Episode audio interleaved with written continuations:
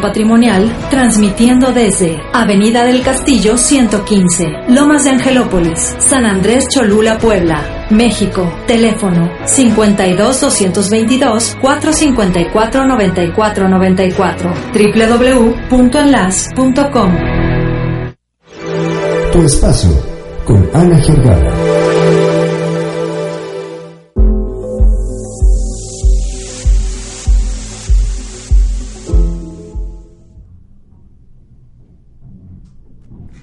Tal? Muy buenos días. Soy Ana Giorgana y me da muchísimo gusto saludarlos en este espacio. Tu espacio con Ana Giorgana y bueno, pues hoy vamos a hablar de un tema que a nosotros nos apasiona, ¿verdad? Que se llama habilidades socioemocionales principalmente en los jóvenes. Y para ello hemos invitado a Daniel Conde, que es un director de que es el director de CERAG, que es un experto en este tema. Me da muchísimo gusto tenerte aquí. Muchas gracias Ana por la invitación y un saludo a todo el público que nos está escuchando. Y bueno, pues encantados igual de poder compartir este tema, además de pues, el trabajo que hacemos en beneficio de grupos vulnerables. Y en el tema de habilidades socioemocionales, pues resaltar la importancia que tiene el desarrollo de la inteligencia emocional tanto en jóvenes como en las personas que trabajan con jóvenes, ¿no? Y en este caso, desde CERAG, pues tenemos un trabajo fuerte desde hace ya varios años. ¿Qué es CERAG? ¿Qué es CERAG, Daniel? ¿Qué haces ahí? Eh, CERAG es una organización de la sociedad civil. Eh, sus siglas son esas, CERAG, pero en su nombre oficial es Servicio a la Juventud AC. Okay, Que es una organización que nace en el año de 1985, que es el año declarado por la ONU como el Año Internacional de la Juventud. Y bueno, ya con más de 30 años, CERAG ha venido trabajando a favor de jóvenes principalmente jóvenes que están en condiciones de pobreza, de exclusión, de marginación. Y pues lo hace a través de modelos de acción social que busca fortalecer a los jóvenes para que ellos sean el, motor que cambia este país, ¿no? Con un enfoque de juventud, derechos, género. Y eh, buscamos que, que sean los jóvenes precisamente quienes sean ese motor de transformación partiendo del hecho de que los jóvenes no son ni el futuro sino el presente de este país, que si invertimos desde este momento en las y los jóvenes, podemos ver esa transformación. Oye, Daniel, ¿y cuál es el efecto que tiene, por ejemplo, en situaciones en, en personas o en jóvenes de alta marginalidad, ¿no? Porque, bueno, la alta marginalidad no solamente es la pobreza, también es la educación, también son los accesos, la salud, la información, o sea, la falta de acceso a muchas cosas. Claro, precisamente las líneas de acción de CERAC eh, están encaminadas en ese sentido, ¿no? Eh, una de esas líneas es el tema de educación y alfabetización tecnológica, ¿no? Aquí lo que nosotros buscamos es, lograr la permanencia escolar de los jóvenes a través de pues la capacitación docente y la y el trabajo eh, que contemple la conformación de ambientes escolares eh, positivos para el aprendizaje. Eh, también eh, también perdón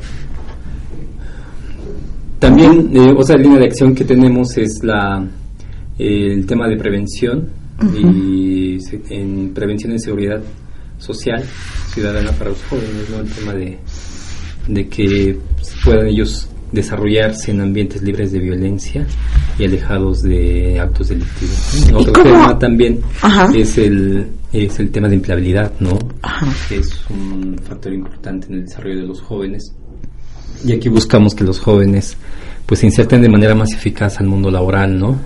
Y que además exista en el país las condiciones para que ello suceda, ¿no? Y eso tiene que ver con pues la política laboral.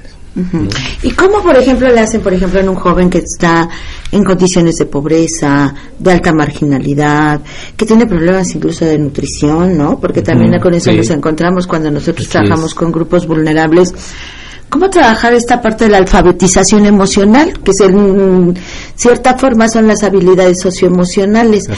¿Qué le brindamos? ¿Cómo, le hacemos? Pues aquí la, estrategia que nosotros utilizamos es el desarrollo de modelos. tenemos modelos que, eh, eh, que abordan estas, estas temáticas que, trabajamos nosotros y esos modelos pues, siempre, siempre contemplan procesos formativos ¿no? Al ser. al ser. Educamos a, a los jóvenes en sí mismos, es decir, en su autoconocimiento y en la interacción social también, es decir, cómo ellos eh, pueden interactuar de manera más eh, efectiva y afectiva con su entorno y con la sociedad. ¿no? ¿Y a ti por qué te interesan las habilidades socioemocionales? Cuéntame. Bueno, eh, es un tema de circunstancias coyuntural, ¿no? Eh, yo he venido trabajando en CERAC desde hace ya un buen número de años, ocho para ser más específicos. Y Con mucho éxito, por cierto. Gracias. Comencé trabajando precisamente en el tema de construcción de proyecto de vida, ¿no? Y en el tema de prevención de situaciones de riesgo dentro de un programa del gobierno federal que se llama Construyete y que en ese entonces cuando yo ingresé pues buscaba este este este asunto de poder generar en los jóvenes eh, habilidades para que ellos pudieran prevenir situaciones de riesgo y construir un proyecto de vida O sea, Pero- riesgo como embarazos Como adolescentes, adolescentes, adicciones, adicciones, violencia, este, no, no ligarse a, a situaciones delictivas, ¿no? Así es. Ujú. Y dentro de este trabajo que, que hacemos o que hacíamos allí, este, pues se fue dirigiendo hacia un enfoque más de prevención en el sentido de poder trabajar con los jóvenes este desarrollo socioemocional para que ellos puedan prevenir esta situación de estas situaciones de riesgo y puedan adem- además hacer más efectiva la toma de decisiones para la construcción de su proyecto de vida. Esto quiere decir que el joven a través de que se va conociendo, va, va conociendo sus emociones y va este, aprendiendo a manejarlas, que sabe identificar cómo se siente y por qué se siente así y qué puede hacer para no sentirse así o sentirse mejor, este, seguramente cuando tenga que tomar alguna decisión lo va a hacer basado en ese conocimiento y entonces va a tomar una decisión más, más asertiva. ¿Mm?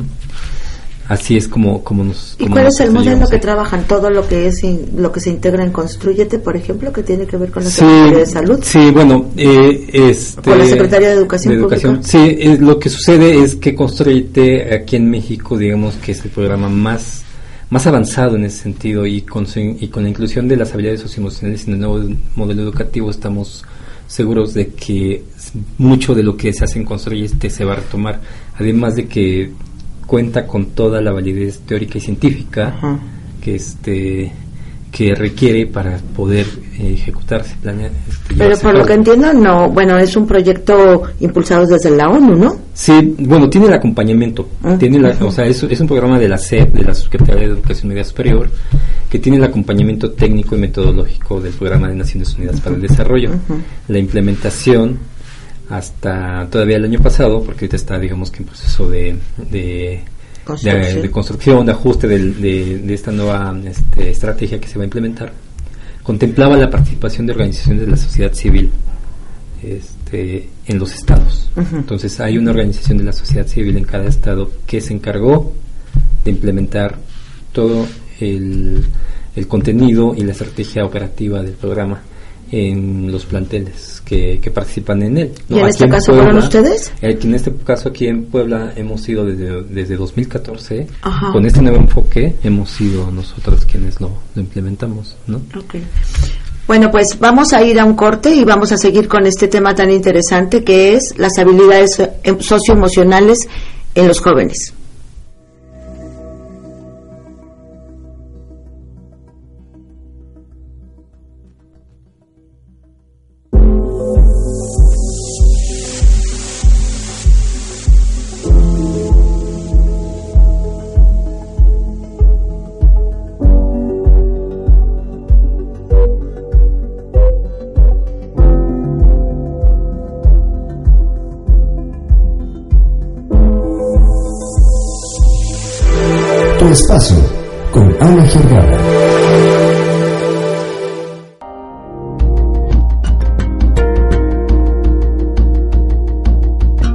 ¿Te ha pasado que de repente te das cuenta de creencias y condicionamientos que te atan a tu pasado? ¿Quisieras conversar para poner orden y armonía en tu vida emocional? Danos la oportunidad de ayudarte. Acércate a nosotros. www.secreto.com WhatsApp 22 24 58 9304 Con amor, te acompañamos para imaginar y proyectar los espacios en los que convivirás con tus seres queridos, el corazón de tu hogar. En Edifican Arquitectos, diseñamos y construimos tus más anhelados sueños. edifican.com.mx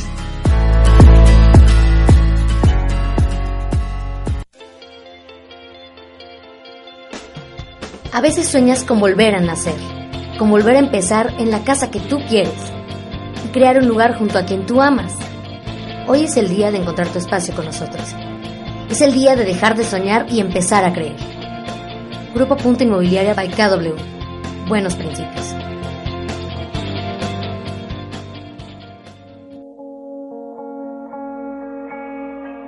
Hay pocas cosas infalibles en la vida. La muerte es una de ellas. El riesgo es que la muerte nos llame cuando aún tenemos dependientes y ellos quedan financieramente desamparados. Podemos eliminar este riesgo contratando un seguro de vida. Sin embargo, muchos postergan la decisión de adquirir un seguro de vida hasta que es muy tarde. Aunque no nos guste pensar en la muerte, debemos de estar preparados para afrontar sus consecuencias. El seguro de vida no es una obligación adicional, es la mejor manera de afrontar las obligaciones existentes. La compra de un seguro de vida es la mejor demostración de amor hacia aquellos que realmente nos importan. Si te resulta difícil vivir con tu nivel de ingreso actual, ¿cómo crees que se sentirá tu familia sin él? Afortunadamente hoy, contratar un seguro de vida es más fácil y económico que nunca. Los seguros de vida a término te permiten proteger a tu familia por el tiempo necesario, por mucho menos de lo que te imaginas. Los costos del seguro varían dependiendo de la edad, el sexo, la salud y el plazo contratado. Por ejemplo, un hombre de 40 años que no fuma y goza de buena salud podría contratar un seguro de 300 mil dólares de cobertura, pagando apenas un dólar con 40 centavos al día. No lo pienses más, contrata tu seguro de vida de una vez. CG Asesores Patrimoniales. Permítenos ayudarte. Somos un broker internacional con más de 20 años de experiencia ofreciendo seguros personales en Latinoamérica. Trabajamos con nuestras aseguradoras internacionales de primer nivel. Nuestros consultores financieros te podrán ayudar a determinar el plan que mejor se adapte a tus necesidades y posibilidades. Visita www.asesorespatrimoniales.com o escríbenos a contactoenlas.gmail.com Tu espacio con Ana Gergada.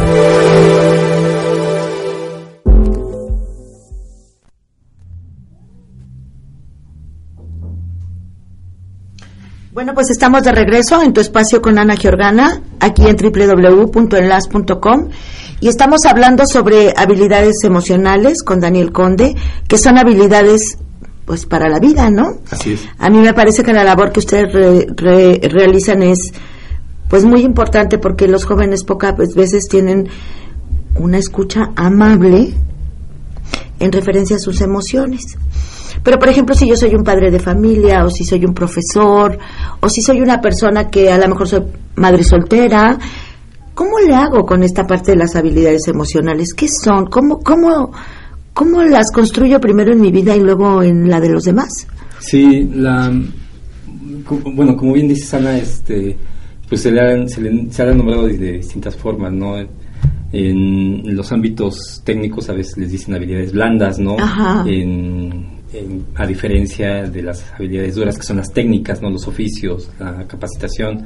Aquí se trata del trabajo humano, ¿no? De- del trabajo sobre el desarrollo humano. Lo cual es el más también- difícil. lo cual es más, es más, es todavía más complicado, ¿no? Porque 2 más 2 es, es este 4, ¿no? 2 más 2 son 4, pero no sabes qué está pensando un joven cuando ves su mirada perdida, ¿no?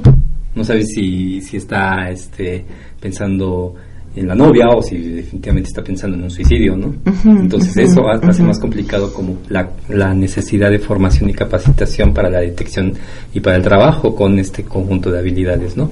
Les llamábamos habilidades para la vida, habilidades blandas, habilidades socioemocionales, inteligencia emocional, ¿no? Pero al final tiene que ver con toda esta eh, construcción del ser, del autoconocimiento y de la interacción social, que es profundamente necesario tener un buen desarrollo de habilidades para poder crecer y desarrollarse dentro de la sociedad, ¿no? Ahora, ¿cómo, cómo usted tú debes saber mejor? Este, cómo, cómo, cómo surgen las emociones, ¿no? Bueno, yo siempre he sostenido que somos seres emocionales. Exacto. De alguna manera tengo un recuerdo. Si es un recuerdo agradable, bueno, pues me lleva a emociones muy muy agradables, ¿no? Si es un recuerdo de tristeza, de frustración, de me lleva a sentimientos de apatía, de angustia. Lo mismo ocurre cuando yo estoy en un proyecto, por ejemplo. Si me emociona, bueno, ¿no? Si me gusta, si estoy, si estoy involucrado, bueno, genero una cantidad de emociones y al mismo tiempo, pues genero una serie de circunstancias también, este, psicofisiológicas. Así es. De lo contrario, cuando no tengo este tipo de educación, ¿no? Eh, pues me quedo como, como muchos jóvenes que están hoy, ¿no? Pues, ¿cómo estás? Pues, ah. ¿Y qué pasó? Pues X, ¿no? Exacto. ¿Y qué tal? Pues mazo. O sea, no te pueden ni siquiera hacer una construcción Exacto. lingüística de la emoción. Así. Eso es muy grave. Y es precisamente porque no la identifican, porque no saben, o sea, están, a lo mejor lo que tienen en, en realidad es miedo, o, esto- o, o furia, ira, coraje. Generalmente. Y, y lo están interpretando como miedo, ¿no? por ejemplo, ¿no? No porque sé. no conocen precisamente eso. Y eso es lo que hay que enseñarles a los chicos, pero tiene que ver con la con el pensamiento que nosotros traemos, ¿no? La experiencia, ya sea el recuerdo como dices o la experiencia, este la formación también tiene que ver, la educación que nos dan nuestros padres cuando nos dicen, pues no habla habla, no no trates de llamar la atención, pues, ¿no? No hables fuerte, ¿no? Entonces, No te rías así. No te rías así, no, no te sientes así, no te vistas así, ¿no? no, ¿cómo, cómo esa, esa educación que te vamos teniendo en los hogares nos va, nos va conformando emocionalmente? Nos va achatando. achatando y confundiendo emocionalmente, ¿no? Entonces, pues esos pensamientos empiezan a generar, a segregar estas sustancias químicas a través de pues las amígdalas que tenemos en el cerebro que este segregan esas sustancias al torrente sanguíneo entonces hacen que empecemos que en alguna situación de confrontación que tenemos pues empezamos a sudar empezamos a temblar empezamos a tener estas reacciones eh, fisiobiológicas asociativos, ¿no? Ajá. O sea, aunque no esté en una Sí. situación de esa naturaleza, Ujú. vuelvo a generar Claro. ese tipo de se condiciones. asocian entonces y Pero, por ejemplo, yo soy una mamá, Ujú. una mamá soltera, y entonces tengo que salir a trabajar muy temprano, mi mamá me cuida a mi niña, y todo el día tengo presiones en el trabajo, regreso a las 5 de la tarde, me tengo que encargar de ella. Digo, lo que hacen muchas mujeres en su vida, o hombres, ¿no? ¿no? No tiene que ver específicamente con, con el género, pero de alguna u otra manera ¿cómo desarrollo mis habilidades emocionales? ¿Cómo le hago en la vida diaria? Porque, por ejemplo, decía un budista, ¿no? Este, tener una actitud budista y meditar en el Tíbet es maravilloso, pero tener una actitud budista en el centro de Puebla a las Claro. 12 del día, Sí. pues está cañón, ¿no? Sí, sí, sí, es complicado. Pero eh, creemos que tiene que ver con precisamente con este ejercicio cotidiano de poder eh, desarrollar algunas eh, acciones y actitudes que tienen que ver precisamente con el pensamiento positivo. Pero como cuáles, por ejemplo. Por ejemplo, llega la mamá después del trabajo y ve la casa tirada porque el hijo pues no hizo nada. Pues no, claro que ¿no? no. Ni lo hará. este eso no quiere decir que no pueda transformar esa situación, ¿no? o sea, va a tener que trabajarla. Pero en lo que tiene que ver con sí mismo o con sí misma y sus emociones, un buen, una buena actitud sería pensar, bueno, ya lo vi, ya me enojé y no voy a decir nada durante 90 segundos. Cuento hasta 10. Exacto. Cuento hasta 10. ¿Por qué?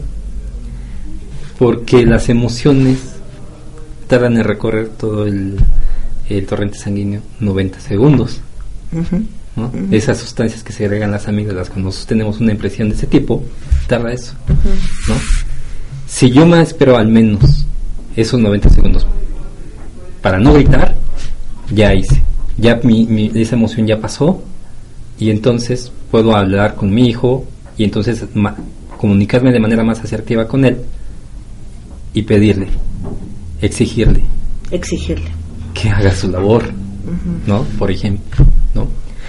Cuando vamos manejando en el coche y se nos atraviesa alguien, un peatón, ¡ay, el mío! Imagínense que de pronto vamos en el coche, se nos atraviesa y nos da un susto, ¿no? Ese susto no, lo no, vivimos con ese susto todo el día. No, claro que no. es Nada más es al instante. Las emociones son A las dos calles, rápidas. a las dos calles ya se nos pasó el susto. ¿no? Pero nos quedamos ahí, ay, es que fíjate que se cruzó fulano y entonces ya estamos otra vez como generando la misma emoción, ¿no? Exactamente, esa carga negativa que se nos generó en ese momento, si la seguimos viviendo, si la traemos, si la conservamos en la mente y seguimos viviéndola y reproduciéndola dentro de nuestro ser, ahí va a permanecer. Entonces esto quiere decir que el peatón, en el caso que tú estás poniendo, no se nos cruza una vez, sino cien, todas las veces que yo estoy recordando la situación, ¿no? Imagínense que si lo hubiéramos atropellado. Lo vemos ahí tirado, que está accidente, que está lastimado, ¿no? Como lo estoy viendo, pues por eso todo el tiempo estoy temblando y todo esto estoy, estoy nervioso y me pongo histérico porque lo estoy viendo todo el no tiempo. Resuelvo. No resuelve. Te puedes incluso hasta paralizar. ¿Por qué? Porque la emoción está entonces a su máxima capacidad dando vueltas por todo nuestro ser. Ok. ¿No? Sí, claro, claro. Por eso, pues digamos que lo más sencillo pudiera ser eso. O sea, ya me enojé, cuento hasta 10, me espero 90 segundos a que pase la emoción que en cierta medida se llama autorregulación. ¿no? Autorregulación. Que es una responsabilidad de los adultos enseñársela a los niños y a los jóvenes. Autorregulación. Pero si yo soy un adulto que no me sé autorregular, ¿cómo lo voy a modelar? Pues el paso, el paso previo es conocer, ¿no? El paso previo es conocer, hacer como un análisis propio de, a ver, de, análisis, ¿no? De las situaciones que nos suceden. Es que mira, pensaba... a ver, yo, yo, yo me pongo así cuando me pasa esto. ¿Por qué me pongo así? ¿Cómo? Y, y en un momento de tranquilidad, de relajación, ¿no? ¿Qué cosas puedo hacer para que cuando esta situación se me presente yo no me ponga así? Pensaba ahorita que es un trabajo el que tú has elegido, bueno, y a lo mejor yo también un tanto complejo y complicado, porque cuando trabajamos con niños y con jóvenes, principalmente en cuestiones de prevención o de atención, porque muchas veces cuando llegan con nosotros no llegan para la prevención, el padre de familia, el profesor, te dice, ahí le dejo al adolescente porque están imposibles, pero ellos se salen se excluyen. Nosotros estamos bien, son ellos. Porque en esta sociedad, donde está el Internet, los riesgos, el yo no. Ahí se los dejo. Y entonces nosotros no podemos hacer un, un, trabajo exitoso si no es un trabajo conjunto donde todos estemos comprometidos. Yo que estoy trabajando en la prevención de las adicciones, me queda claro. O sea, si no entramos a los adultos responsables de estos jóvenes y de estos niños y de la sociedad en su conjunto, porque participamos todos, desde el que lo vende desde las 12 del día a los menores de edad, ¿no? Hasta los factores de ocio, todo este tipo de cosas que, es multifactorial, pero los adultos responsables se hacen a un lado. No, a, nosotros los, a nosotros los papás no nos traigan la plática, trágaselos a los jóvenes. Y entonces uno se queda con una sensación que se queda como a medio camino, ¿no? Sí. Porque cuando el chico vuelve a la casa, vuelve al mismo entorno. Exacto. Y entonces nuestro trabajo es doble o triple y tenemos que volver a surcir, a hacer todo el tejido social, que les caiga, que les entre, que vaya. Y entonces creo que es un trabajo como muy loable, pero como tú dices, como es un factor humano no medible, subjetivo, porque si bien yo doy un taller o doy el curso, nunca sé hasta dónde le va a impactar al niño que está sentado aquí o ahí o ahí. Porque nuestro impacto es intangible. Sin embargo, yo sí creo, y por eso trabajo en estas circunstancias, que no importa que sea un pensamiento el que se les queda, o que no importa que sea una reflexión, por lo menos yo hubo un cambio interno. Claro. Pero bueno, ahorita seguimos hablando de esto en el próximo bloque. Recuerda, estamos en tu espacio con Ana Giorgana por www.enlas.com.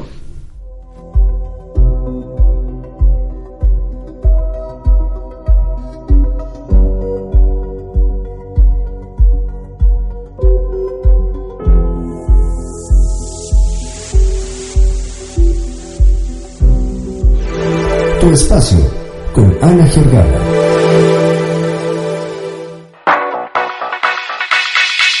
Hola, soy Roberto Quintana. Estoy en enlace.com todos los miércoles en punto de las 19.20 horas en mi programa Tu Abogado. Tu Abogado es la mejor inversión para tu patrimonio. Escúchanos en www.enlas.com. Ahí te espero todos los miércoles.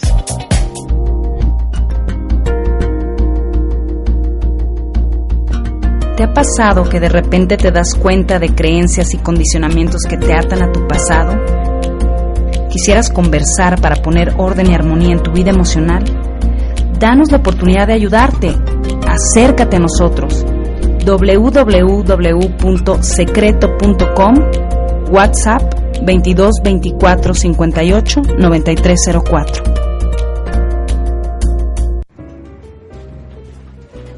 Señor Rodríguez, acompáñame, por favor. Estado civil, Casado. Hijos, Tres. Dos niños y una niña. fecha de nacimiento, 9 de octubre del 75. fecha de defunción. 17 de febrero del 2019. ¿En serio? ¿Cómo cree? Usted se muere exactamente el mismo día que mi mamá.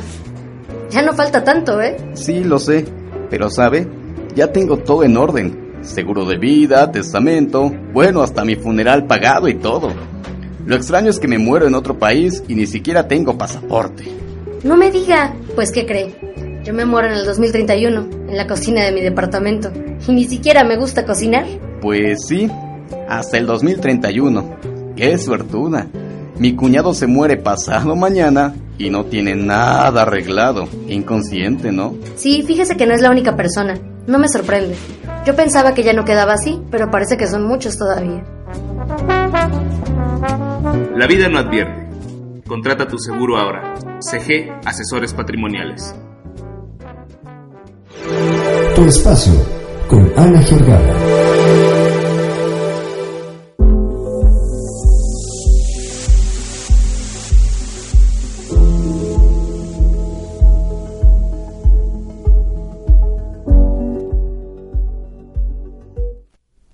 Bueno, pues estamos de regreso en tu espacio con Ana Georgana.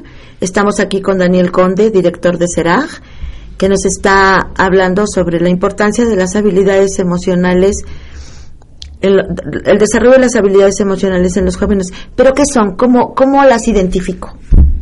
¿Trabajo en equipo? ¿Cómo qué son? Claro, este, bueno, un paréntesis, a, a hacer nada más una aclaración.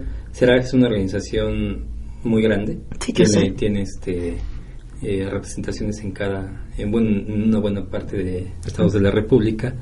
Y en este Es caso, nacional, nacional, sí, y en este caso, pues yo soy el, el, digamos, el director o coordinador aquí en Puebla. Claro, claro. Hay, un director nacional, no sé que me vaya a estar escuchando. Ajá, capaz de que te está escuchando decir, mira nada más, ya, ya usurpó mi puesto. Y bueno, a ver, las emociones, pues sí, eh, ¿cómo identificar las emociones, no? No, pero ¿para qué me sirve del desarrollo? Por ejemplo, para trabajar en equipo. Ah, claro, ¿Para qué? Para tener un pensamiento Sí, para tener un ¿para qué pensamiento crítico, un pensamiento creativo, para la toma de decisiones, para la convivencia eh, sana y libre de violencia, ¿no? Para la empatía. ¿no? Y para la acción social también. ¿no? ¿Cómo es eso? Pues a través de, de- de- de precisamente las, las habilidades socioemocionales que tienen que ver con la interacción social, ¿Cuáles son? ¿no? que son la empatía, el, este, el trabajo colaborativo, el liderazgo, La comunicación. la comunicación, ¿no? la, este, la corresponsabilidad. ¿no? Pero a ver- Este, uno, uno va, va percibiendo que, que forma parte de un ente más grande que es una comunidad, una sociedad, ¿no? Y que el conocimiento emocional contribuye a que podamos desarrollar estos pensamientos creativos, críticos, que impulsen acciones sociales dentro de la comunidad, ¿no? que nos hagan darnos cuenta de que hay cosas que hay que cambiar y que este nuestro autoconocimiento y, y el saber en qué somos fuertes, o sea, ¿no? Habilidades, ajá, Es- es- fortalezas. la- las fortalezas que tenemos nos pueden llevar a, o conducir a caminos que pues nos hagan transformar estas realidades, ¿no? Yo siempre le digo algo, mm, todos los que ya estamos arriba de los 30, 35, 40 y que estamos en una, en una condición, digamos, de pues de triunfo o de éxito laboral, Pues seguramente lo hicimos porque tomamos en nuestra juventud alguna decisión. De manera consciente o inconsciente, creo que fue este acertada, ¿no? Porque si no estaríamos en otros contextos, no estaríamos, pues no sé. En el radio. no estaríamos en el radio. Este, estaríamos, no sé, en prisión, estaríamos en, en, la, en la delincuencia, ¿no? Pero todos los que tenemos como una, una trayectoria laboral y además tenemos un trabajo en lo social, es porque tomamos esa decisión en algún momento de nuestras vidas que después se convirtió en vocación y forma parte de nuestras convicciones. Bueno, lo que pasa es que yo creo que cuando los jóvenes ven a las personas exitosas tal vez, o a estas personas que han logrado algunas cosas durante su vida, no importa si los logros sean grandes o pequeños, pero ha habido logros y se sienten plenos y satisfechos, piensan que ha sido como de la noche a la mañana, ¿no? Es una construcción de todos los días. Todos los días. Todos los días nos levantamos a decir, ¿cómo le hago? ¿Cómo le hacemos para que esto cambie? Esto que vemos mal cambie, ¿no? Esto que creemos que debería que pudiera ser diferente y nos pudiera beneficiar a todos sea una realidad. O también cómo podemos mejorar, ¿no? Cómo podemos mejorar. Y ya está. Así es. Y bueno, yo digo, tenemos, o sea, en algún momento de nuestras vidas tuvimos que tomar esa decisión de, actuar de esta manera y no de otra. Que incluso los jóvenes precisamente ah, no están sabiendo cómo hacerlo. Y por eso los altos índices de adicciones, de embarazos adolescentes, de suicidios, de criminalidad juvenil, ¿no? Jóvenes desde los, ya lo vimos en los proyectos, ¿no? Desde los 12 años que están ya consumiendo y que son los consumidores de, sustancias, es porque pues los tenemos abandonados tanto física, social y emocional. Sí, es una gran responsabilidad. Es una gran responsabilidad y es una responsabilidad de todos, aunque no nos guste aunque no nos guste. Porque al final pues nos impacta a todos, ¿no? Que haya pobreza en México nos impacta, que haya delincuencia en México nos impacta, que no haya posibilidades de trabajo para muchos jóvenes nos impacta, que los jóvenes no se quieran insertar en la educación también nos impacta a todos, porque finalmente tenemos que estar arrastrando una serie de circunstancias y condiciones que van limitando al país en su conjunto. Así es.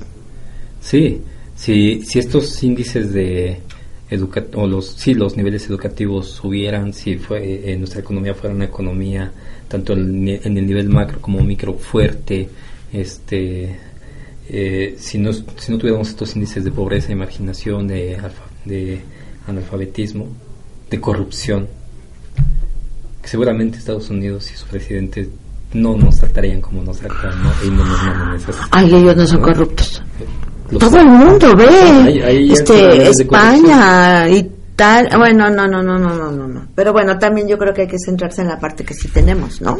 Claro. Creo que, que nos pudieran, que pudiéramos estar a un nivel mejor que el que tenemos ahorita si trabajamos desde este momento con las y los jóvenes y su desarrollo socioemocional y los preparamos para tomar decisiones. Porque estos chicos que están ahorita consumiendo sustancias, que están en el reventón todos los pues, todos los fines de semana, este, son los que en 15, 20 años van a gobernar. Van a gobernar, van a estar tomando decisiones, van a estar liderando las Pero seguramente esos que están haciendo eso no son los que van a gobernar. Van a ser otros que no están dedicados a eso. Esa es la diferencia. Pero bueno, a ver, si yo quiero participar en SERAG, si me gusta la parte social, si quiero trabajar con los jóvenes, ¿ustedes tienen opciones, por ejemplo, para hacer mis prácticas? Sí. ¿Sí? Sí, principalmente con, trabajamos con, jóvenes. Trabajamos con una con una estrategia de joven a joven. este, los modelos que nosotros desarrollamos, buena parte de ellos son implementados con la colaboración de jóvenes universitarios. Ajá. ¿no? Que la verdad ha sido un, esfuerzo muy grande y una gran satisfacción ver cómo jóvenes descubren a través de su servicio social que hacen con nosotros una vocación. ¿Y cómo me comunico con ustedes? El chip de acción social. Pues a través de nuestras líneas telefónicas, el 246-1121, a través de nuestras redes sociales, aquí en Puebla, Facebook es Seraj Puebla. Seraj con J al final. al final Puebla y el Twitter también es así, Seraj Puebla. ¿Y por quién preguntamos? por Daniel Conde, un servidor. Los va a atender personalmente, ¿eh? Y este y bueno, pues ahí hay la posibilidad de que puedan hacer su servicio social con nosotros, este, sus prácticas profesionales, que puedan participar con, con este, como voluntarios. Conocer su ciudad, ¿no? Porque no la conocen. Exactamente, que vayan a conocer la periferia de la ciudad. Y, y que descubran también la potencialidad que tiene esa periferia, ¿no? Claro, claro. Porque más allá de lo que podamos observar, si le rascamos tantito, hay mucho, mucho talento ahí, y mucho, mucho capital social ahí por construir. Claro, ¿no? claro. Y bueno, específicamente para empresarios y este eh, empresas, organizaciones, pues también pueden colaborar con nosotros a, través de alianzas, ya sea en términos operativos para implementar programas, este, o en términos también financieros, ¿no? Que pues, nos puedan apoyar con donativos para poder, este, pues nosotros implementar estos modelos. O sea, ustedes reciben donativos en dinero y en especie. Así es, reciben eh, de los dos tipos, pues eh, será que es una donataria autorizada por el SAT. tenemos la capacidad de dar eh, recibo de, deducibilidad de impuestos. Y bueno, pues el tema es que trabajamos no solamente con los jóvenes, sino también con las personas que trabajan con los jóvenes. Y en este caso, pues también capacitamos y formamos a docentes, a funcionarios públicos, a médicos, educadores de juventud, promotores, ¿no?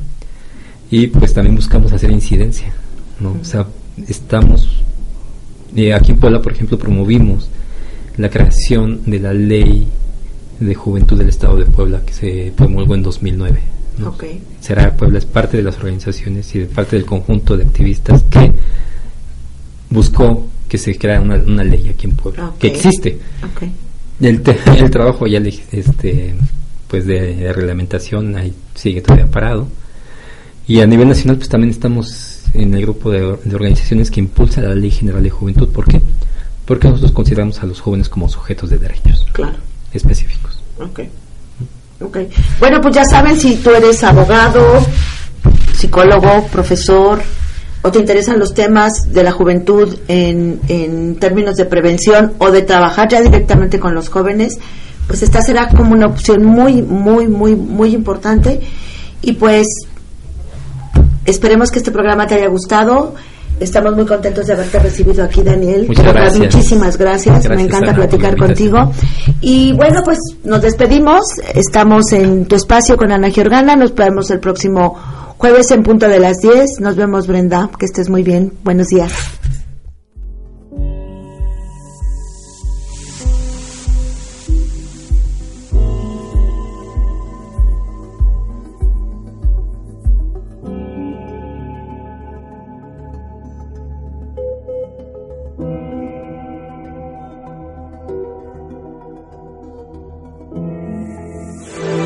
Espacio con Ana Giorgana.